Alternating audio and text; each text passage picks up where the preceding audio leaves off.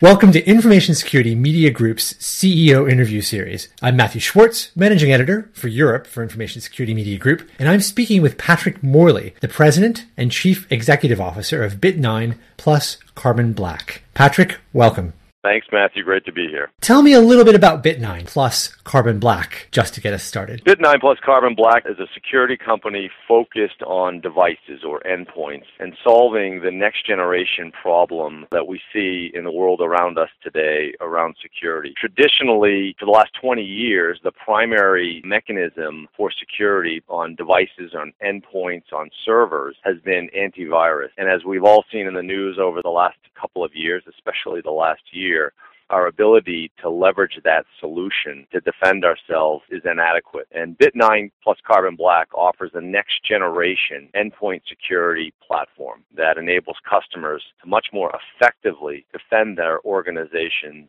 in today's increasingly hacked environment. And what are some of the components of that platform that you're offering? If you think about antivirus, and today while we're talking, uh, you're on a computer right now, I assume, and on that you're running some form of antivirus. Of course, millions of users worldwide use antivirus, and the primary mechanism it uses, the analogy I would use is a stop go light. It is looking for bad in the world, and if it sees bad coming onto your machine, it says, I know that this is bad, and I'm going to stop it, but everything else I'm going to assume is good. And so, because of that, it's quite easy for an adversary to target an individual, to target a company, and to build a piece of software that has never been seen before by antivirus. And it's quite easy for that malware to go right through an antivirus engine and get resident on a device. In fact, what most experts will tell you is that the efficacy of antivirus today is about 25%.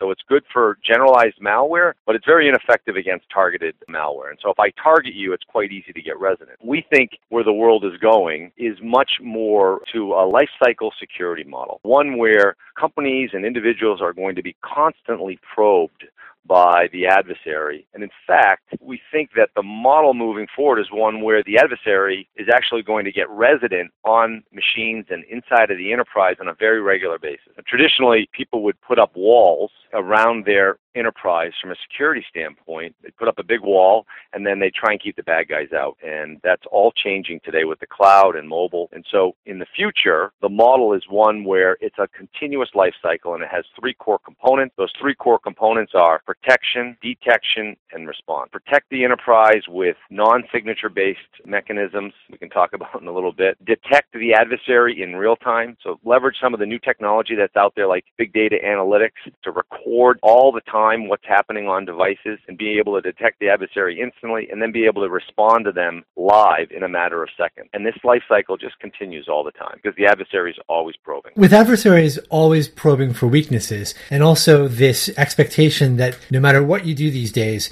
it's possible that an attacker is going to get resident on one or more of your machines. How does that alter how businesses need to be reacting? You've talked about the antivirus and how that's not necessarily going to detect it, but if attackers are going to be able to get access to your machines, then how does that change the defensive plan that businesses need to be employing? Over the last few years, we've seen a significant investment on the network side with security technology. A lot of new vendors have arrived on the scene over the last few years, and the primary offering that they have, in addition to some defensive capabilities, mostly what they've done is provide additional visibility of what's happening on the network. Hey, I see a command and control session going on with an adversary. They're on the network. I have awareness of what applications are running. I can see something that shouldn't be running. It's all primarily around visibility. One of the biggest challenges on the device side, and this is what organizations are waking up to worldwide right now, one of the biggest challenges is that I'll see an adversary on the network because I've bought new instrumentation that allows me to see them. I'll see them go by and I'll see the malware go to Matthew's machine. But once they arrive on that machine, the way that antivirus and traditional endpoint products have worked, I have no idea what that adversary is doing. I'm totally blind. And so the first premise that we talk to organizations about is the fact that you have to have visibility in real time, always on, on every device in the environment. And then by doing that, if you assume the adversary is going to get resident, the first thing you've accomplished is you've provided yourself with the capability to react very quickly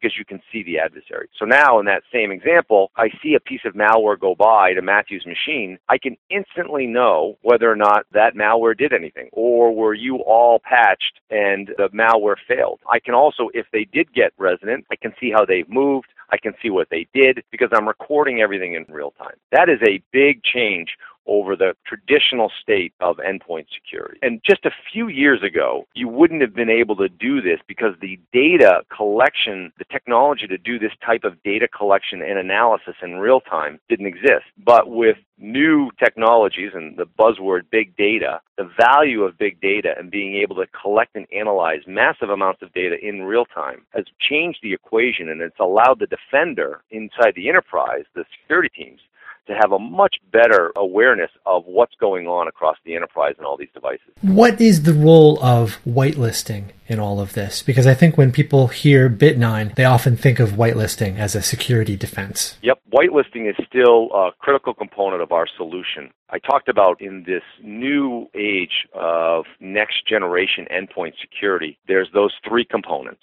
protection, detection, response. It all starts, protection, detection, response, all starts with having real time visibility and always on recorder, which is what we have. The application whitelisting or application control element of our solution fits as a cornerstone of our protection piece. So underneath protection, we offer protection in a few different ways. We can ban executable content. We can leverage detonation engines out there. When they see malware, we can ban that content on the endpoint. We also have application control, and we have the largest implementations of application control in enterprises around the world today, hundreds of thousands of users who are using it. And the primary thing that application control does is it only allows trusted software to run. And we see a 99.2% reduction of malware in the environment when you run application control. It essentially reduces malware to almost nothing. And the reason it's able to do that is unless we know and trust what is running on that device, we will not allow it to run. Or at a minimum, we'll tell the SOC team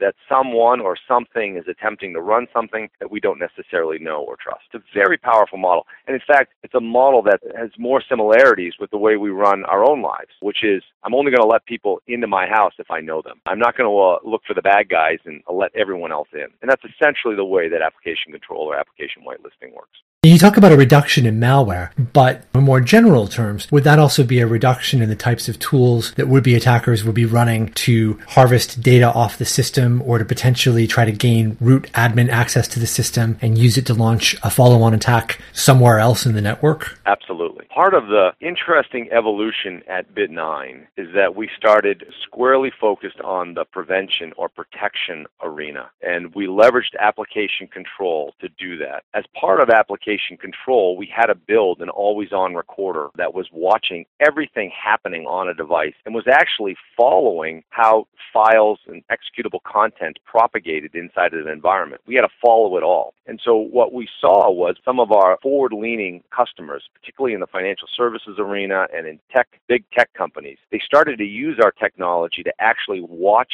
the adversary in real time. So they used us both for prevention to stop those rootkits, etc., from being laid down on the device, but they also started to, in some situations, want to allow the adversary to get resident so they could watch what the adversary was doing in real time. And that's how we progressed from a focus primarily on prevention to one that was not just prevention, but was also detection and response. Really a life cycle of security on the endpoint. Now, you've had a seven year tenure at the head of your firm. We've been talking a little bit about some some of the changes that you've seen. Application whitelisting coming to the fore, building a recorder, seeing what's going on on the device, and moving things forward from there. What have been some of the biggest changes that you've seen in the kinds of security that your firm has been touching? And what have been some of the most unexpected ones? Yes, seven years, seven year tenure here, certainly have seen a lot of change in the industry. When I came seven years ago, I thought that most CISOs and security experts recognized the fact that antivirus was no longer effective.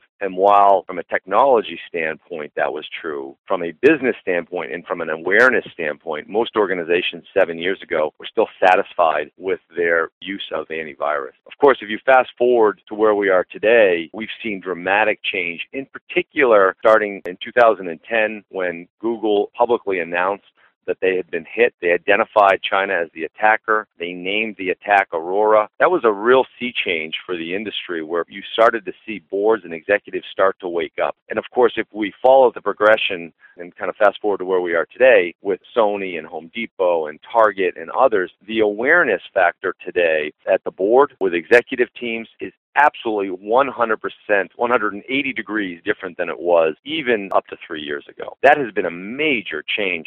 And for us, for where we sit in the security stack on the device side, the other big change is an awareness that all of the IP that is getting stolen, the credit card data, the personal information, the medical records, all of that actually doesn't sit on the network. It actually sits on a device, on a server, or on an endpoint. And so the second big theme we've seen is an awareness that I have to have next generation security on my devices if I truly hope to be able to defend myself from the adversary. The one other element I would add from a change standpoint is the importance and the power that security professionals now have within the enterprise. I was just saying this to someone the other day. I was talking to a large financial institution and I was talking to the CISO there. And if you look at just a couple of years ago, most CISOs did not meet with their boards regularly. They did not meet with their executives regularly. There were other functions within the company that had more pull, more power than they did. So a CISO might say, we need to add this security to the data center or to our most important applications inside the company. But many times other groups had more power. That has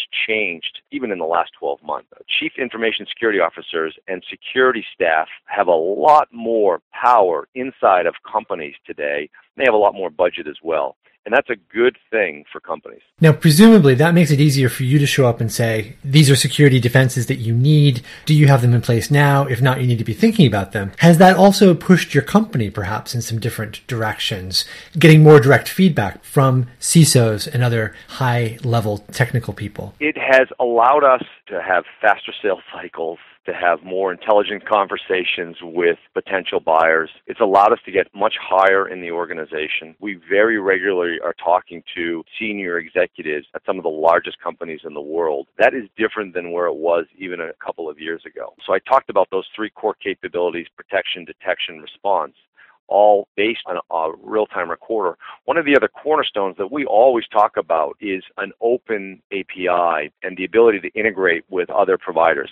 One of our core beliefs is that one security company can't do it all. And so we have integrated and we continue to integrate with every major security provider in the stack on the network side, on the SIEM side, on the analytics side, we integrate with every other provider. And the basic premise is that as a security professional, what I want to do is I want to buy best of breed products to defend myself against the adversary, and I need them to work together seamlessly. And so we've taken the posture that we're going to integrate with everyone. So when we talk to senior executives, especially around IT and around security, one of the benefits we can bring to the table is we can tell them what we're seeing for best of breed and all the other elements of the stack. And it allows us to really change ourselves from just a vendor that's selling selling a single product to really an advisor around this next generation platform that we see getting built out, certainly in our area on the endpoint, but as well as in other areas of the overall security stack inside of these enterprises. I'd like to just talk about the merger between Bit9 and Carbon Black quickly. What was the thinking behind that? Obviously, you've retained both of those names, so that is I think reflecting that both have brought different complementary pieces of the puzzle together. So Carbon Black was built for the ground up as a detection and response platform. Bit9 came at the model more from the prevention side. When we looked at where the market was going, what we saw was two primary drivers in the market. We had more proactive security groups investing in preventative techniques like application control that required some thought and some policy development. We also saw other groups of customers, forward leaning customers, that generally wanted to just put a live recorder everywhere across every device in the enterprise. And they wanted to do that very quickly. And so what Carbon Black has enabled us to do it has enabled us to take a, a, lightweight sensor that's built on a big data analytics platform, provide it to customers, provide it to service providers like MSSPs, provide it to incident responders, and allow them to deploy this lightweight sensor in a matter of hours or days across very large enterprises and get eyes on a device instantly. That's the real value add of Carbon Black is that I go from being blind in an enterprise with tens of thousands of users to having complete visibility on every device inside of the environment and truly understanding what's happening. And one of the biggest ways we see that is that we provide our solution to incident responders out there. They can use our product for free as part of responses. And so we have many organizations out there now that are using Carbon Black as the primary response tool when they go into customers. So when they get the call, they go in, they deploy it across the whole enterprise, they find the adversary, they find what they're doing, and they use Carbon Black as the primary mechanism of doing the remediation on the endpoint. And then, of course, on the back end of that, they offer to the customers the ability to keep that technology as part of their ongoing security stack. And we've seen that as a very successful model. Interestingly, that model speaks to an organization that doesn't have a tool like that in place. And I don't think there's necessarily a lot of hard data out there, at least in a publicly consumable format. But with some of the big breaches we've seen in recent months, there's been a question with some of them that maybe there wasn't this type of recorder in place. Maybe attackers wiped their tracks. Maybe there isn't a whole lot to work with anymore when it comes to data. So is there a cautionary lesson in some of the breaches that have come out in recent months that if they had had this sort of a data recorder in place, even if they didn't catch the breach when it was unfolding, from a response standpoint, they may have had a better ability to get a handle on what happened, what was stolen, and so on? Absolutely. In fact, if you look at the costs of a breach, and I think the Verizon data from 2013 talked about the cost of a breach being over $5 million. A big chunk of that cost is actually going back and trying to recreate what has happened. Pulling disks out, you know, hard disks out, taking that image, doing an analysis on that image, trying to find out where they erased their tracks, all of that. Typically, you'll bring in a response team that you're paying each individual on that response team $4,000 per day. And if it's a larger breach, you're going to bring in a number of those people to help you because you're in crisis mode. That adds up very quickly to hundreds of thousands of dollars. And the beauty of our detection response offering is that since we're sitting there recording everything live, we can do the same recreation in a matter of seconds. And we can do it live. We can see exactly what the adversary has done in a graphical way. And the SOC team can actually watch that adversary as they try and move around the enterprise. It's a totally different paradigm. And the future, every device is going to have some type of technology like that. It has to.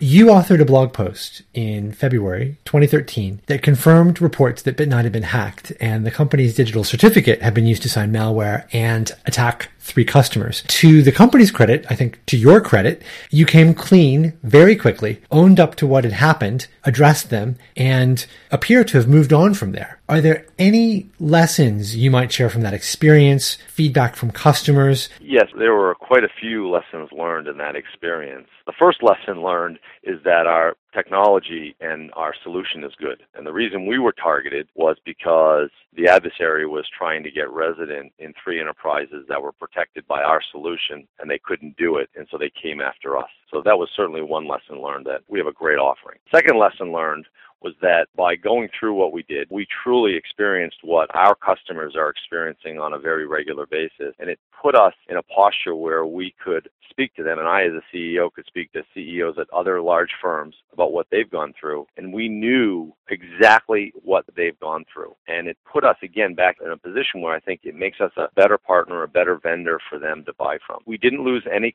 customers from that. We are, from a security standpoint, in a much better posture today. And in fact, I had some of my customers who recognized that. I had a, quite a few customers who said to me, I don't wish this on anybody. I'm glad you went through it because I am confident that as a vendor, you are going to be more secure going forward. And you're going to be able to help me in even a better way because you're more aware of the situation. So, say company changing event, things like that. And I know that's true for every company we read about in the news. And it's a wake up call. We, we were certainly secure before. We were doing all the right things. But even just the culture inside of the company has changed because of the awareness level. What are some of those cultural changes that you see? Our internal security is one of the core strategies that the company articulates to all of its employees. Now, we did that as in prior case, but now it's a core tenet of the company. We are very proactive on how we do red team exercises against the company. We publish results back to the employees. We talk about security at every single company meeting in a very real way. We train every employee on security. Every new employee, when they come on board, they go through security training. We do reminders on a weekly basis.